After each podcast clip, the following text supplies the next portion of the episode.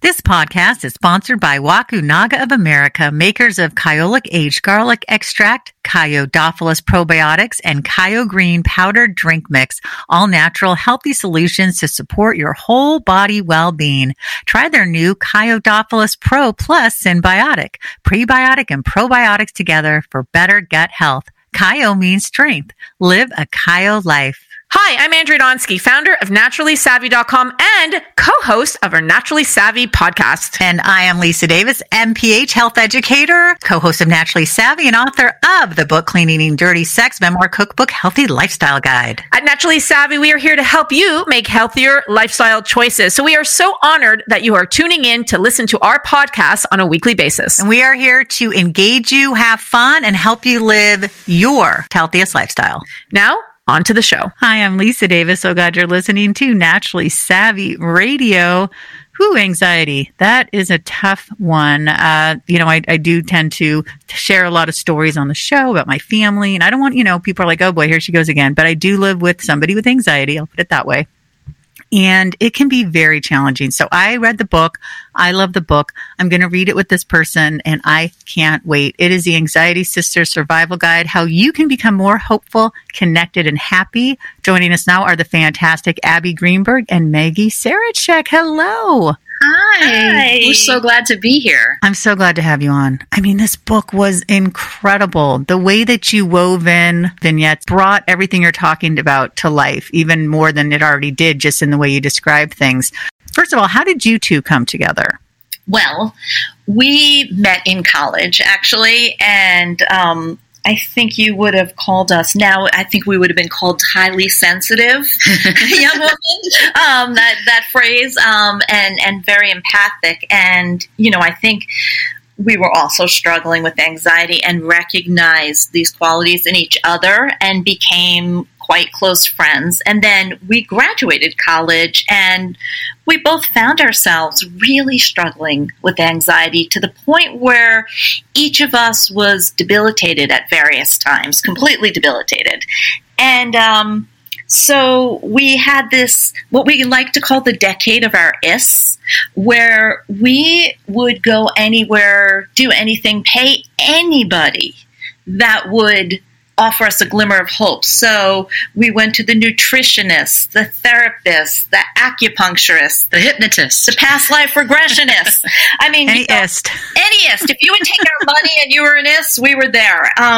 So we were trying to feel better from our anxiety. And what we found after a lot of time was that the thing that was most healing and helpful was really our connection with each other.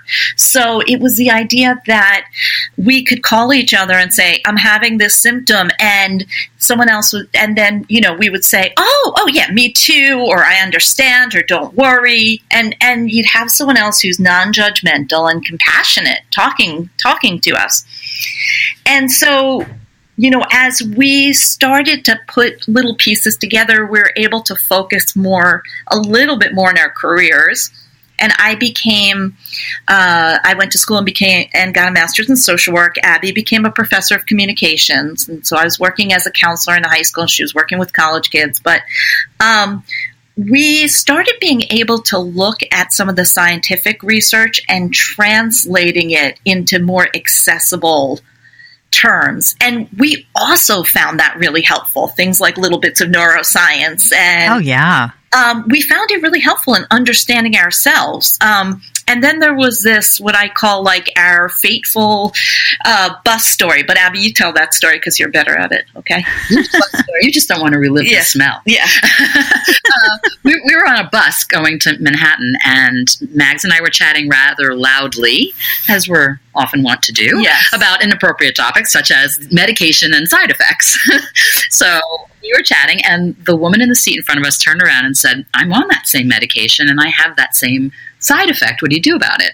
And literally within 20 minutes, all the women on the bus were part of this conversation, talking about different medications, different side effects, what works, what doesn't work.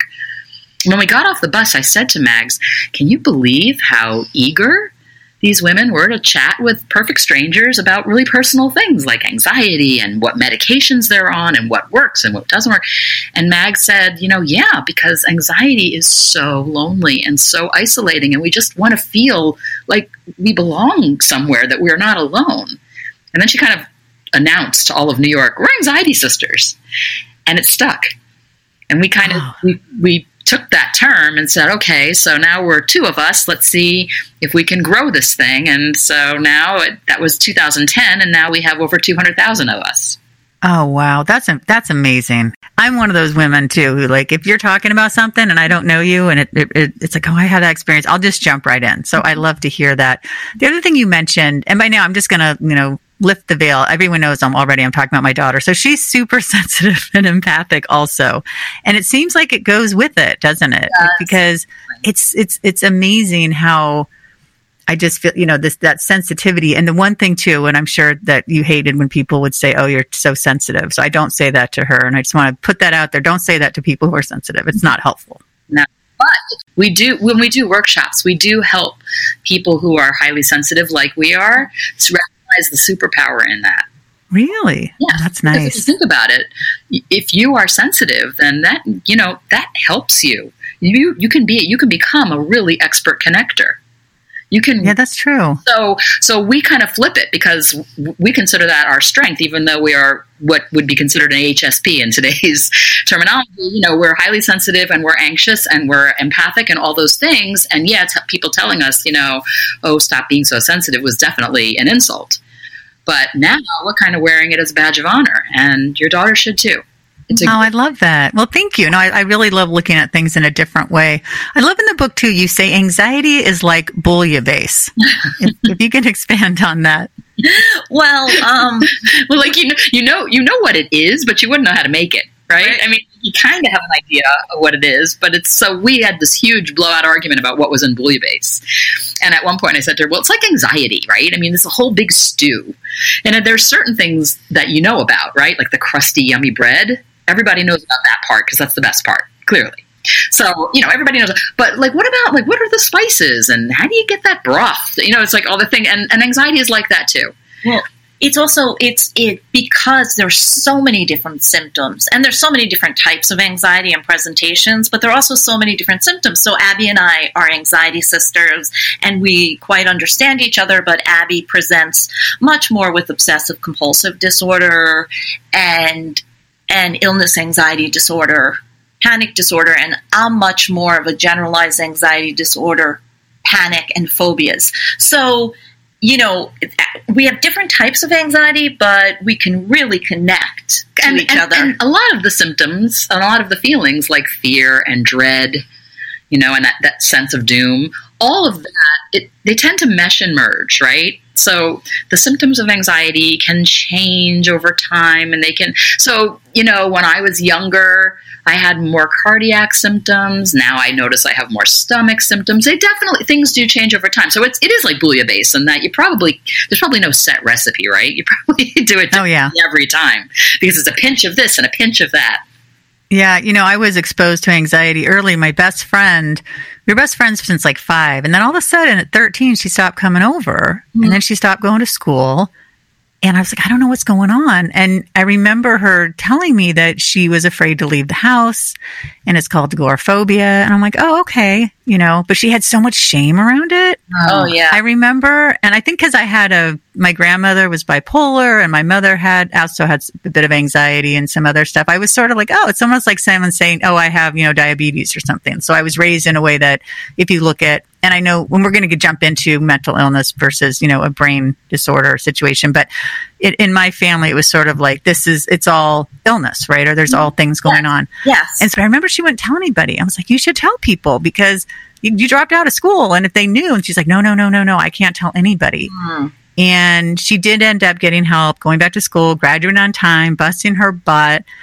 She still has anxiety, but she travels and she's doing so much better. But it's that shame, right? And I was curious about your take because you say that, you say we refer to anxiety as a brain illness rather than a mental illness. And I was curious about that. That's such a great question, I think. Yes. Because the thing about mental illness, there's nothing wrong with the term. It's not like we never use it. We don't have a problem with it. But we use brain illness because anxiety, you can see, like when someone's having certain types of anxiety, you can see it on an MRI. It's going on in the brain. Now you're feeling the effects all over your body, right? But it's going on in the brain. And so a mental illness, it's like, where is mental? Yeah. It has this connotation of somehow being located, I don't know, somewhere else. And this is a brain illness, like much in the way, if you break your leg, that illness is on the leg, that break is on the leg. This is something that's happening. And so we more do it as a way to get rid of some of that blame and shame, because we're saying this is real. This is a real thing. Oh, yeah. And it's not some like sort of, I don't know, nebulous thing. Right. Mental feels very sort of, well, what is mental and where is mental? It's sort of like, it's upward somewhere. Whereas brain illness tells you exactly where it is. It's and we can even be more specific. We can tell you that it's, located partly in your amygdala and partly in your prefrontal cortex. Like, we can tell you where in the brain. And if I was having one of my famous panic attacks and they slid me into an MRI, you would be able to see on the MRI screen parts of my brain lighting up where I was experiencing the panic. So, our desire is for people to understand it is not their fault. It is a disorder, not a decision. Oh, absolutely. Okay. I just wanted to clarify. I was curious about that. Problem with people using mental illness. Sometimes we use it because it's the jargon. Right. But we like to be specific so people know, oh, it's my brain. Mm-hmm. Right. Well, I did a book on people who have invisible brain-based disorders or disabilities or differences, as my daughter and I like to call them. Yes. And it was a mix of people with learning differences. Henry Winkler was in the book. Yes. And he was amazing. Yeah. And there was people with autism, and there was people with dyslexia, and there's people with ADHD. And then there was people that had, bipolar or depression or anxiety, sharing their stories. And so it was interesting, whether you call it, whatever you call it, it's real. That's for damn sure, right? Yeah. Right. And that's what people need to know. I'm not going to go through all of them because I want people to get the book, but you have these great myths, and you have 8 of them. And one of them I think is so important is myth 4, strong people don't have anxiety disorders. Mm-hmm. You want to expand on that? Some of the strongest people we know have anxiety disorders. Absolutely. Or bipolar disorder. I mean, you can live very well with a brain illness if you manage it. It's much like any other condition. If you can live well with diabetes, if you manage it, you can live well with lots of things. And so, that's the point that we want to make, is that, and by the way, I think that it takes a certain amount of strength to wake up every day and cope with a condition, right? Because that's hard. It's really hard, and it can be debilitating at times. And so people who wake up every day to fight again, they're the strongest people we know. Another myth I thought was interesting is number 6, anxiety management techniques will always work if I'm doing them right. Oh, yeah. Well, we want there to be a simple answer, right? All of us. We want like 4 steps that are fail-proof. That's what sort of sells in our culture. And the thing that we say is, one size doesn't fit all, right? So there's many different techniques, and one size may not even fit us from one day to the next, as we well know. So that we tell people, like, you really need a bag of techniques and strategies, big. You need an arsenal, because you're going to pull out something, and one time it's going to work, and another time it's going to do nothing for you. And at different times of your life, different things will help you. So you really need an expansive bag of strategies and techniques. Which is why we really do include hundreds of strategies. It's in the book. A lot of people have said, oh my God, there's so much in there. And we've said, yeah, because, just because breathing really helped on Monday, it might make you hyperventilate on Tuesday. So you need another strategy. You need lots of backup. Naturally Savvy Podcast is sponsored by Morphus for Menopause. Right. And this needs to be at the top of the list. I mean, really, the book is so incredible. When I read this, I have a friend who's going through this thing where when water hits her skin, she gets super itchy. Mm. And she's done all these tests and no one can figure it out. And I'm convinced it's from trauma. I have this whole, and it's not, there's science behind that, right? Absolutely. That, you know, trauma is going to come out in some way if you don't deal with it in one way or another. And I read this, for the last several months, I've been breaking out in hives all over my chest and arms. There's no real reason that I can pinpoint. At first, I thought it was some kind of allergy, but it happened so randomly. So I've been going to the allergist, and now I'm on my second dermatologist. Nobody can find anything wrong. My GP thinks it's anxiety. It doesn't seem likely to me. I mean, how can a mental thing cause hives? It makes no sense. And I'm like, no, it totally makes sense. And that's something we've heard from a lot of people. It's whether it's a rash or, you know, the cardiac symptoms or the stomach symptoms or, you know, we always say like burping and farting or yawning or having to go pee all the time, whatever the body can do, it's going to try to capture, it's going to try to say to you, pay attention. You know, and the thing is that I think for most of us, we see the mind and body separately still. I know we're always talking about this connection, right? But we really don't get it. We really don't get that it's not just a connection. It's one and the same. Yes. And so, of course, you know, we all know when we're in terrible pain, we can't think straight, right? When we're in emotional pain or anxiety, when we're in that brain pain, we have the symptoms come out physically. Yeah. And you know, for lots of reasons, we actually had a guest on one of our podcasts, Dr. Bob Smith, who talked, he's a psychiatry professor, and he talked about the origins of that split, that mind-body split in Western culture. And it started back in the Middle Ages when the church, when medicine was just starting to come around, the church sort of said, all right, medicine, you guys can take care of the body. We'll keep the spirit and the mind. And so then there was this split between mind stuff and body stuff. And it really does us a disservice to think of them as separate, because that's when we become incredulous. And that's why I ended up in the ER 100 million times. And one time I thought I was having a heart attack. And, you know, I was in my 30s and was in decent shape and had no reason to believe I was having a heart attack other than the symptoms of rapid heartbeat and dizziness and left arm was all numb. And the doctor did the EKG and the enzyme test and said, you have not had a heart attack. And I said, do it again. You're missing something.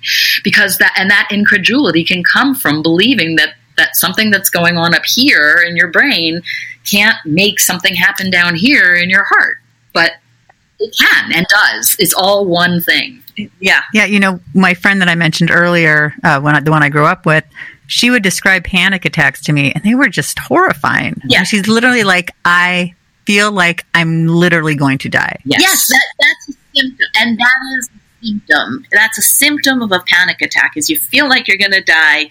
We said somewhere in the book, you know, we would rather clean the bathroom of a fraternity on a Sunday morning with a toothbrush than go through another panic attack, because that is how they feel, like whatever the physical symptoms, the ideas, I'm going to die. And, you know, it's horrendous. And unfortunately, like Abby was saying, a lot of Western science still is not really caught up to that mind-body connection. I think the Eastern cultures didn't have that split between sort of the church and medicine, and that's why they have a more of an integrated way of looking at things. Yeah, I know. It's very disheartening at times. You know, I've had a lot of doctors on, and you know, don't get me started on the lack of nutrition they get. You know, the ones that have done the research and have a more holistic approach will be like, yeah, we didn't learn anything. Maybe like 2 hours, and it wasn't even good information, you know. And I think the same thing of doctors who I talk to who have a more mind-body holistic connection also are like, we had to go out and do that. Right. That wasn't part of our, you know, of our schooling. Yes, yes. I want to talk about this. Labels are for genes, not anxiety. And you write, labels are arbitrary. Labels ignore nuance. Labels are ascribed according to the dominant culture's model. I thought that was really interesting. I love labels because for me, it meant services for my daughter. Mm. That is the purpose of them, and that's why we like them. Yes, and that's what I thought was interesting, because everything you're saying is true. Everything you said about labels is true, but at the same time, I find it has been very helpful, because if she didn't have the labels, then she wouldn't get the IEP and then she wouldn't get the services, right? So talk to us a little bit about this. Yeah, there's no doubt that labels can be very helpful in diagnosis. And the reason we wrote that chapter was not so much to lambast labels, but to sort of say, here are some of the maybe unwanted side effects of labels and what you need to know so that you can take advantage of the system so it works for you and not get sort of stereotyped or pigeonholed due to the label, because we're all labeled, right? Our culture labels everybody. Mm-hmm. Yeah. And I love, too, that you have ways to be your own advocate, because that's something that my daughter's super good at. And understand her diagnosis and what it means, become familiar with the mental health lingo, do not allow people to make assumptions about you based on your diagnosis, and more. And again, people have to get the book. I'm not going to read it all. But I mean, there's just, seriously, this book really is amazing. I'm going to keep saying it because it's true. It's just so thorough. I mean, I already skipped the part about the limbic system, the prefrontal cortex, neurotransmitters, neuroplasticity, the second brain. You know, there's just so much. We'll be here all day. And I do want people to get the book, so, but go ahead. We just want people to really understand that when we talk about the science, or even when we're talking about labels and we're really explaining what a label means, because a lot of people get diagnosed with something, they don't really know what it means, you know, and because no one explains it to them. And so part of what this book does is we try to take the science and make it very accessible so that people can. Yeah, we should just confess right here that we barely passed high school chemistry, so it's not like the science wants. I have to confess I cheated in high school chemistry. There goes all my listeners. I'm sorry. I was so bad at it. And, as an adult, when I was doing research for this book, I took 2 courses in neuroscience from Harvard, you know, on their online program. And that was daunting.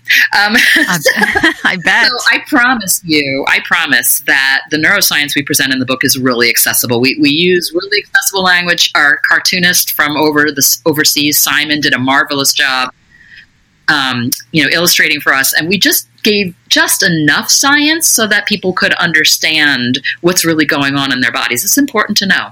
Yeah. Yeah, absolutely. I also like that you have generalized anxiety disorder, panic disorder, social anxiety disorder, aka social phobia. Phobia is illness, anxiety disorder, obsessive compulsive disorder, and post-traumatic stress disorder. So I think people with all of these, and I think most of us do. Yes. We either have it or we know people who have it, just like that bus ride story. No, absolutely. And a lot of things are what we call comorbid in the right psych world, you know, so that if you know someone with autism or dyslexia, chances are they may also have anxiety. You know, if you know many women particularly have PTSD, many men too, but, you know, women have suffered from some kind of sexual abuse or physical abuse. And so, you know, none of these things are so separated. They're all sort of in one and together. And that's kind of why we talk about them, parse them out a little. And we encourage people to, when they're thinking about their own struggles, to don't worry so much about your label. Worry about which symptoms are keeping you from being in charge of your own life. Which are the symptoms that are most, you know, it's funny because I, for years, had been diagnosed with panic disorder because I had a lot of panic attacks. And then when I was in my 40s, I went to a new psychiatrist who I still go to him. He's fantastic.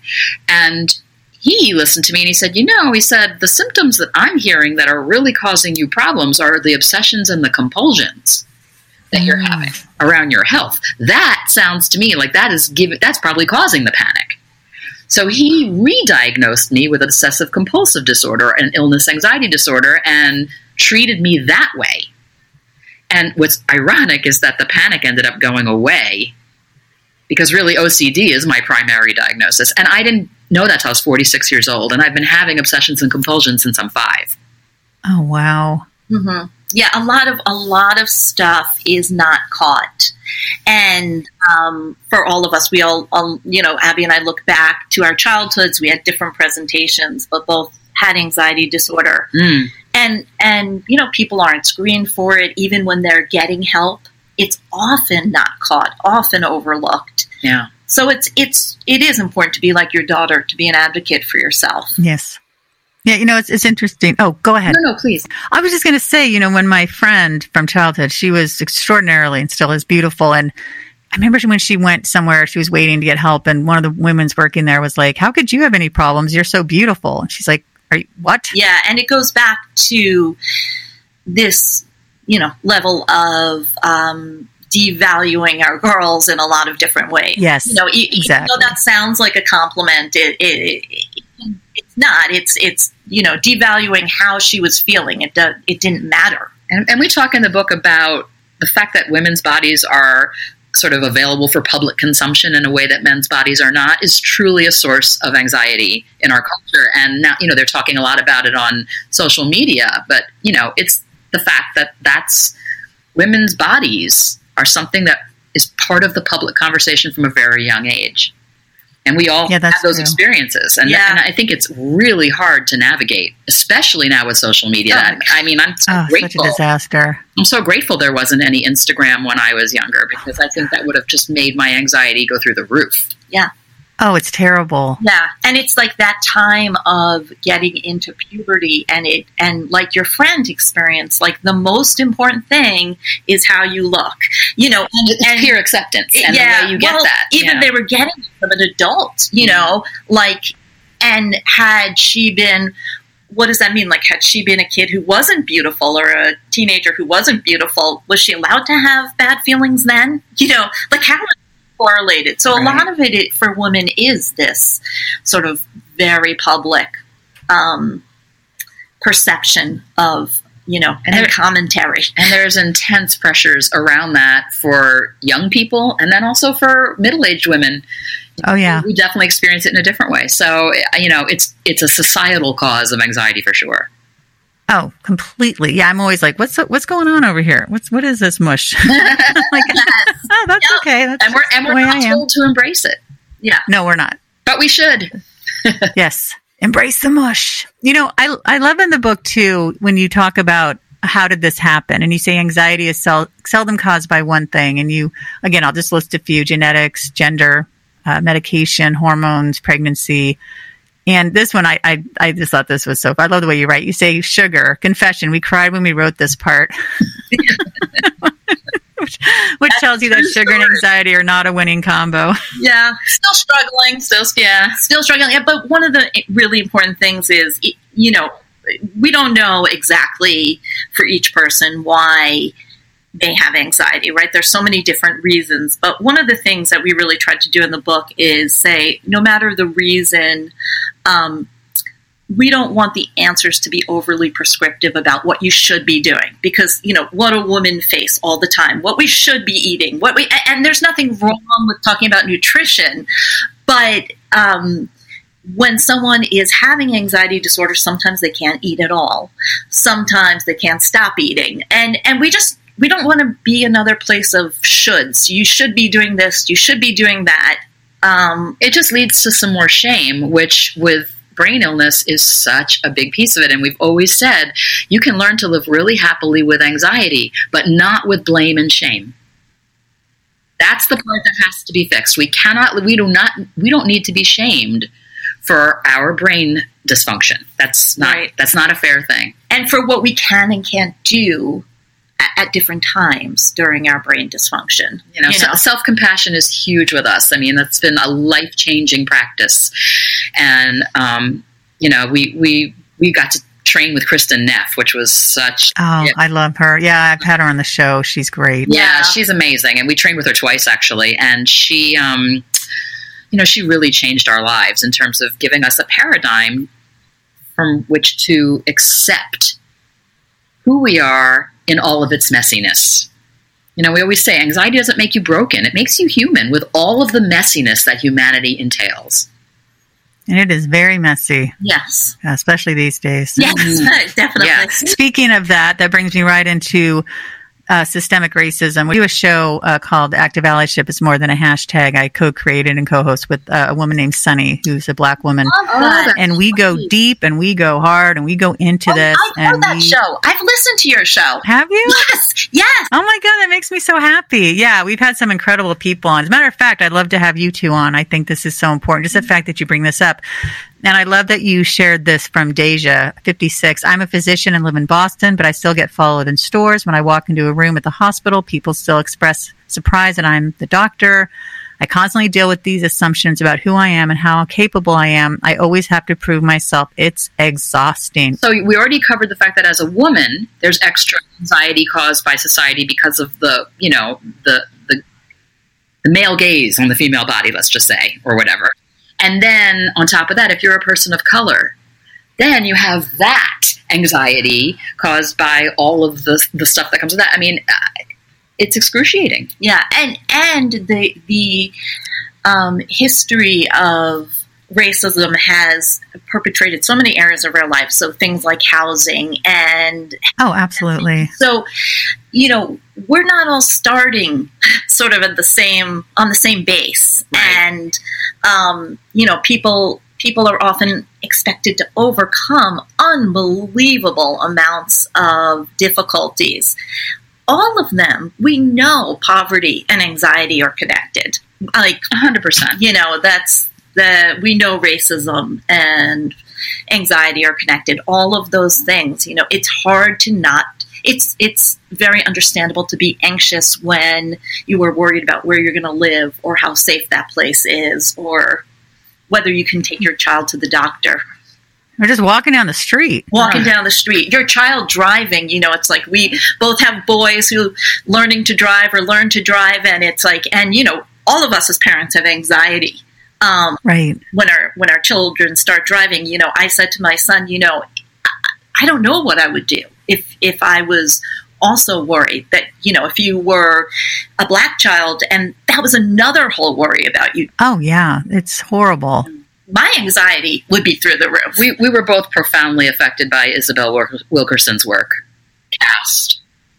We mentioned that in our book. We think that's something everyone should read. It's just, you know, it's talking about racism, not even just being systemic, but actually being a hierarchy in the society. And that makes sense with the anxiety piece, too. Mm-hmm. You write the effects of unmanaged anxiety are disastrous and far-reaching. Shame, hypersensitivity, depression, motivation and performance, shrinking world syndrome, agoraphobia, anxiety contagion. What is, for people who don't know, shrinking world syndrome? Well, that's sort of our term for not quite agoraphobia, but it's our term for when anxiety is deciding where you go, who you see, what you do.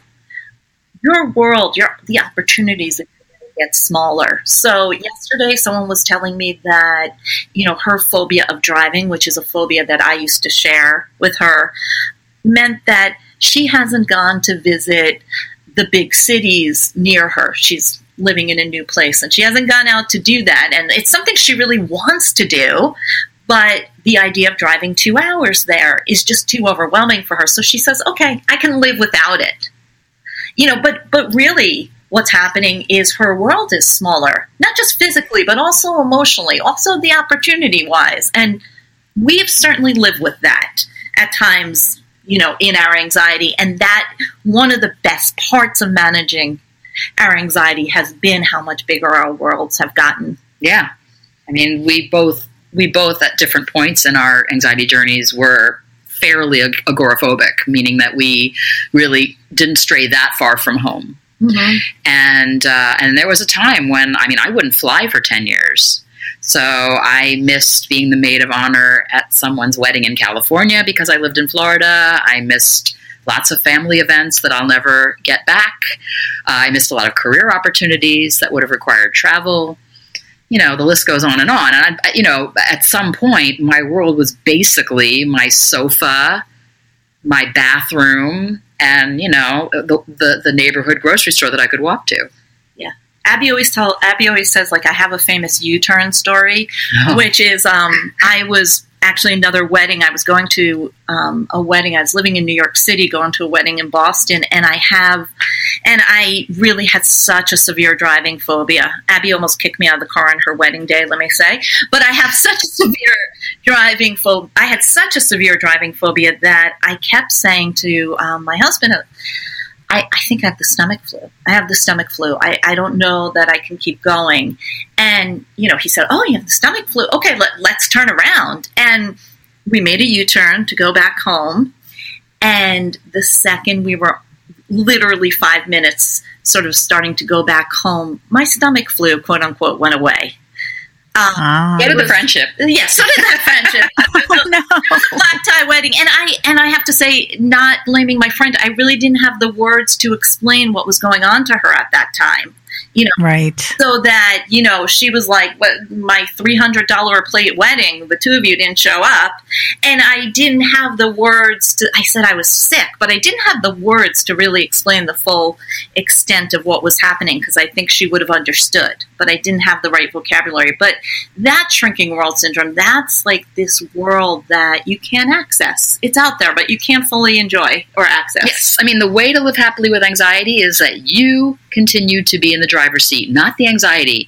I still wake up many mornings with anxiety, but my commentary is, oh, you're here? Fine, but you're not driving. And that brings us right into all the great things that you have in your book that you can do. Although I do want to go back to one thing. I hadn't thought about this in years. You know, when I was telling that story about my friend from childhood, I forgot the reason that she finally told me, and it's because there was three of us, three best friends, and it was my 15th birthday, and we went to Round Table pizza, and she didn't come. Yeah. And I was so upset. And I remember it was because of that. She was like, I didn't know how to tell you. Yeah, and I think that we hear all the time from anxiety sisters who, you know, have lost touch with friends or lost touch with family members even because they can't get out, and they feel like such a burden. Like they feel like they're such a burden to everyone around them. So, you know, they've slowly isolated more and more and more, and it's, you know, it's devastating. It's a devastating part of this illness. Yeah, it really is. And that's why we have to talk about it and have to get rid of that shame around it. Right. Right? We have to have the vocabulary and the language that we all can sort of understand. Right. Yeah, I think so too.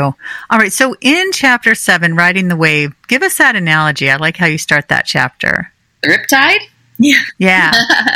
Okay. So for people who aren't from Florida, riptide is one of those rogue currents that kind of drags you out to sea. It's not a regular current. It's really strong, and it pulls you away from land. So if you get caught in this rip current, you will, no matter what you do, you're going to get pulled out to sea. And what happens is a lot of people drown in a rip current because their instinct is to fight it and to try to go to shore anyway.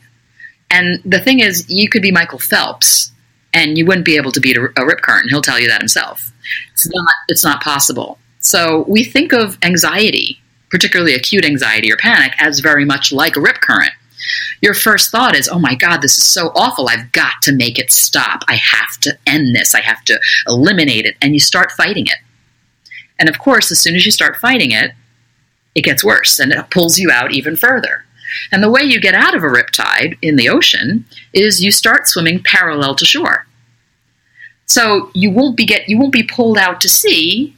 You'll just sort of be in this parallel drift. Eventually, the current will release you. You just kind of have to ride it out. And we say the same thing is true for anxiety. You have to sort of sit with it until it lets you go. And it will. It's going to let you go. It doesn't seem like it's going to let you go. And for some people, it takes longer than others. But it definitely, like every other human sensation and emotion, it will end. So our idea is we have to learn how to ride this wave. And we're not advocating, all right, just sit there and panic, because that's excruciating and that's mean. Nobody can do that. So we have actual things you can do to ride the wave. We have, you know, techniques to help you do that so that you're not focused on what you're going through. But the key is to not fight it, because like a rip current, you can't win. Mm-hmm. Yeah. And what we pay attention to grows. Mm-hmm. So the more sort of attention we give it, the more we allow it to take, to decide what we do and where we go, make our decisions, yeah, the more it will grow. You can't fight it, and you just can't give it, like control over the situation. Yeah. Yeah. And you have three things: expect, accept, and be kind. Mm-hmm. Yes. Yes. Because we believe in prepping for panic. I love that. That's a great expression, prepping for panic. But it's true. I'll tell you something this was life-changing for me when I figured this part out. One of the things that makes panic so horrifying is that it seems to sneak up on you. right? The first thought you have when you're having any kind of a panic attack, or we call it a spinning session, when you're having a spin, is you're like, why is this happening? I was just in the grocery store. I'm minding my own business. Why am I suddenly feeling like I can't breathe? What's going on? This must be something wrong with my heart or my lungs or something, or I must have a tumor, right? That's because it surprises you. If you prepare for your panic, and we have all kinds of techniques to do that. So if you, let's say, carry a spin kit, which is a first aid kit for anxiety with you wherever you go, you do this, you are ready for it. So when it shows up, you're not, the first thing you do is not going to be thinking, well, how did this happen? Why am I having this anxiety? You're prepared for it. You're expecting it to show up at some point.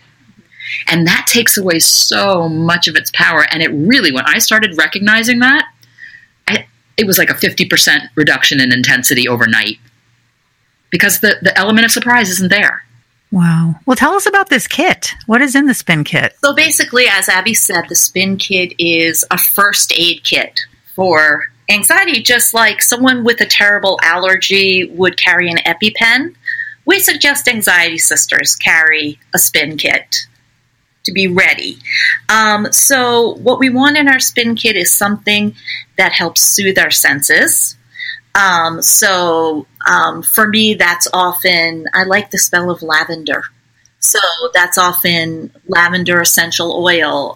For other people, they might have headphones because they want something to cancel the noise, or they may listen to music.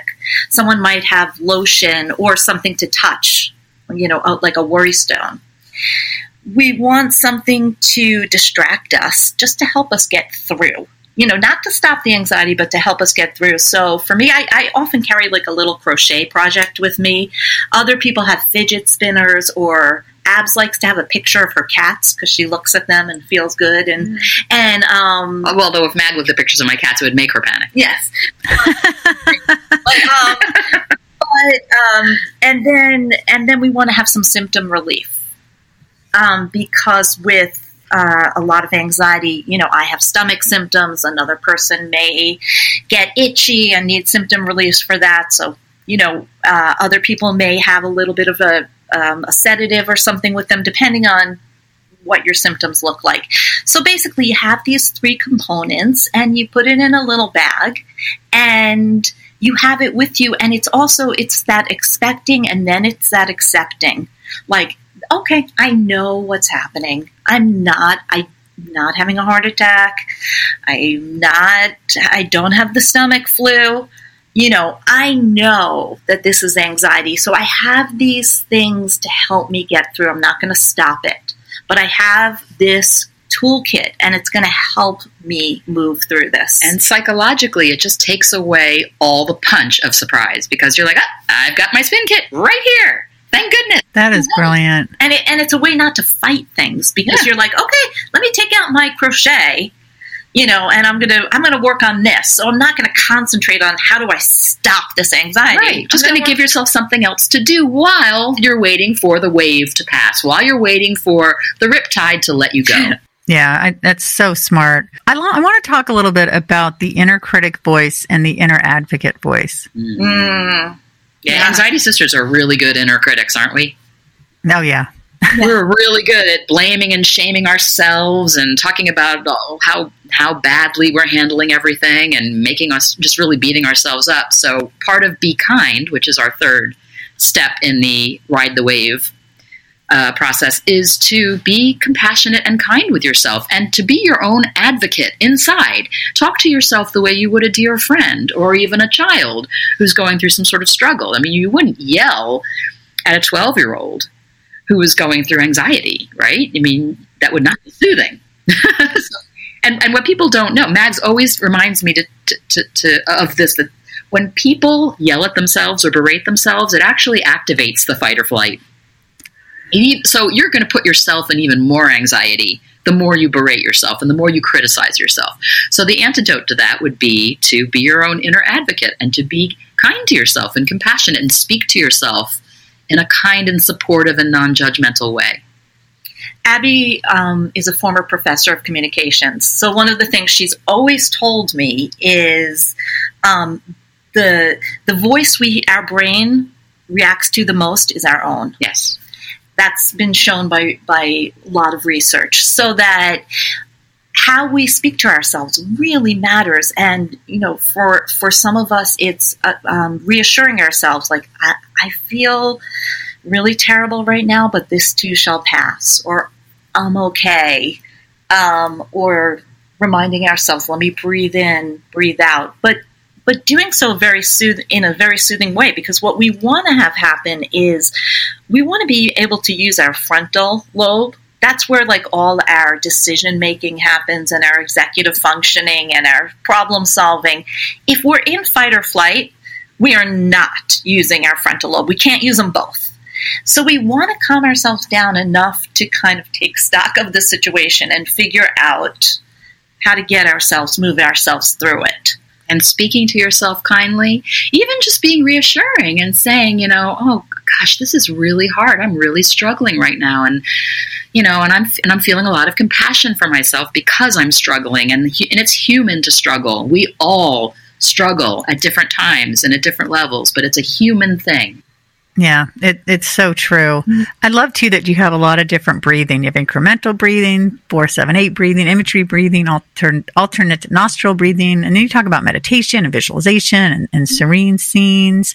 I also like that you have something that I actually use for myself. I take edibles. Not a lot, but I find them incredible. As a matter of fact, my psychologist is the one who recommended it. He's like, you know, there's a dispensary 3 miles. This was before COVID, up the street from my office.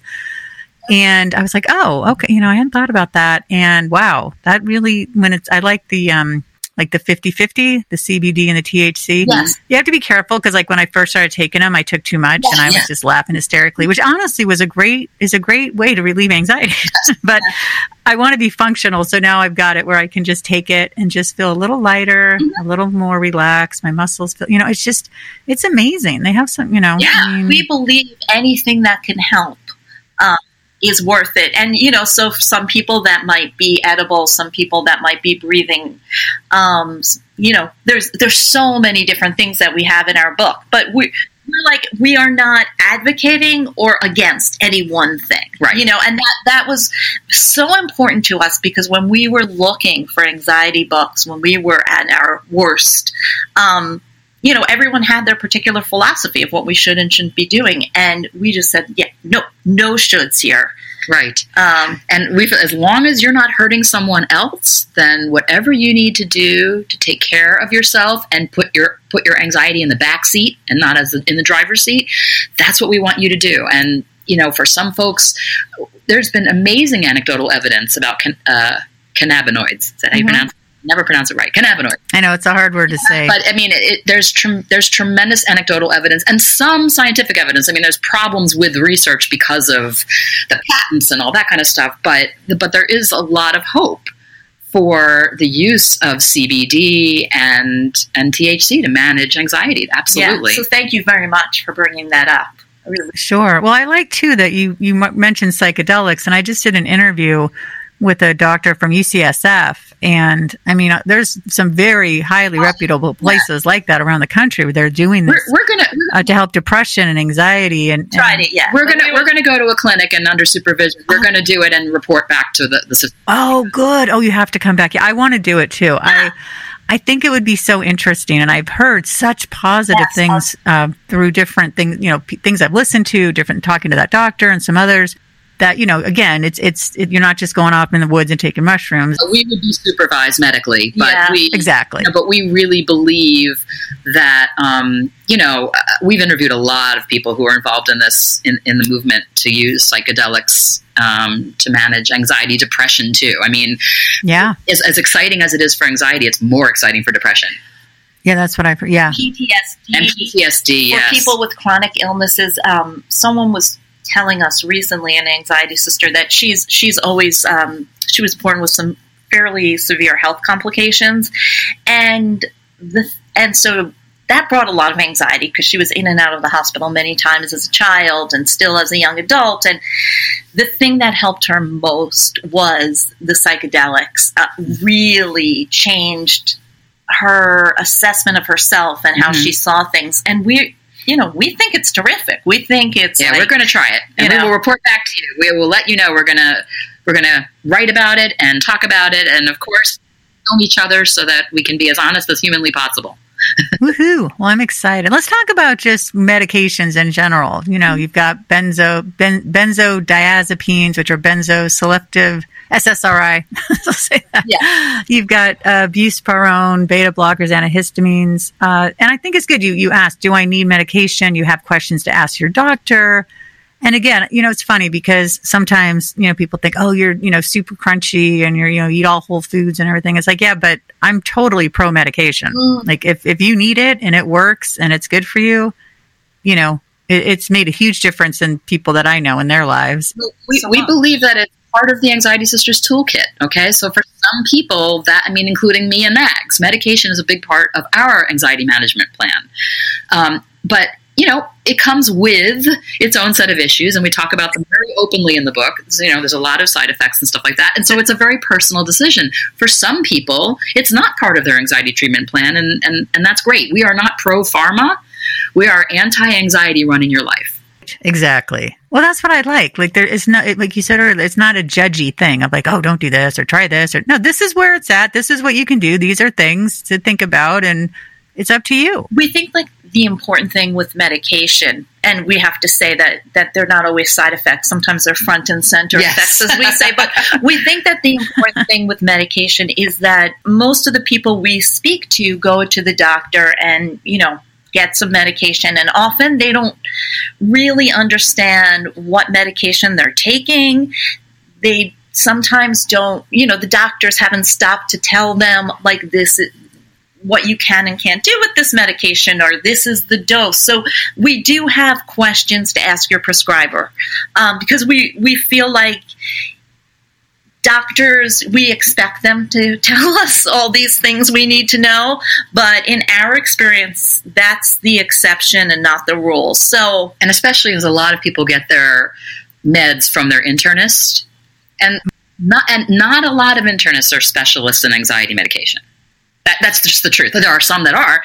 And by the way, there's some great nurse practitioners who specialize in that. There's psychopharmacologists. I mean, you know, your pharmacist is a goldmine of information. So there's a lot of people who can help you. But like any other treatment plan, you want to research it and want to find out if it's right for you. Right. And you want to know what you're taking and why. You want to know why you're taking that particular medication. For something else. And a lot of times we know access to psychiatric services in this country is poor, to say the least. Embarrassing. And it's expensive as hell. And our insurance doesn't cover it. Right, exactly. So, either does mine. It's that split, right? The mind belongs to one thing, the body belongs to something else. Right. My insurance doesn't cover it either. So it becomes very, very difficult. And so we're not saying, oh, don't get medication from your internist, because we know a lot of people don't have another option, including me at times. But we're just saying, you know, have some questions. Be informed. And our book has a list. Our book has a checklist that you can take with you. And that's why we really explained all the different medications. And I guess to be clear, our insurance covers the medication. We have a copay, but the psychiatrist herself? No, we get it. Psychiatrists are so prohibitively expensive, really. And in parts of the country, there just are none. Many counties of this country don't have any psychiatrists. None. Zippo. So, yeah. The problem. Oh my God, it is so crazy. There is so much we didn't talk about in the book. It's just so incredible. I just have to commend you, and I'm not at all surprised you have a big community. You're both incredible, and what you've done to help people with anxiety is amazing. Is there anything you wanted to add before we close? And I definitely want to have you back. I think there's still so much more to talk about. You're wonderful. Yeah, you've made us feel really, really good. Yeah. I think you're the anxiety antidote. You know, antidote. Yeah, because you're very, very comforting. Yes, you are. You have a very soothing voice. Yes. Oh, wow. That's so sweet. So we'll prescribe listening to your podcast as well. Yeah. 100% for sure. Yes. And I'm still so happy that you listen to Active Allyship. It's more than a hashtag. Yeah. Keep going back. Tell all your friends. Yes. Well, it's such important work, and we really commend you. Yeah. And we thank you. Want to tell people. You're not alone. Before I leave, you're not alone. Whatever you're feeling or experiencing or thinking, we promise you that you are unique, but your anxiety is not. So, you know, always feel free to reach out to us. Our community will always be free. AnxietySisters.com. Join. You can just lurk on our Facebook page and see how supportive and generous and kind everyone is. And by the way, just so you know, Anxiety Sisters is for all genders. We say sisters because it's more catchy than anxiety community, but that's our experience. But really, it's anyone of any gender with any amount of anxiety. Right. Wow. Well, I want to thank you so much for coming on the show. This was great. Oh, thank you for having us. We really love being here. Yes. Well, that's it for our show today. Thank you so much for listening. We appreciate you, and we would appreciate it if you could please rate and review and leave a comment, because the more you engage with our podcast, the more you will find it and help other people find it wherever they listen to their podcast. So be sure to follow us. I'm at Andrea Donsky and at Naturally Savvy, and Lisa at Lisa Davis MPH. Thank you so much. And please share this episode, because the more you share shows you care. We'll see you next time.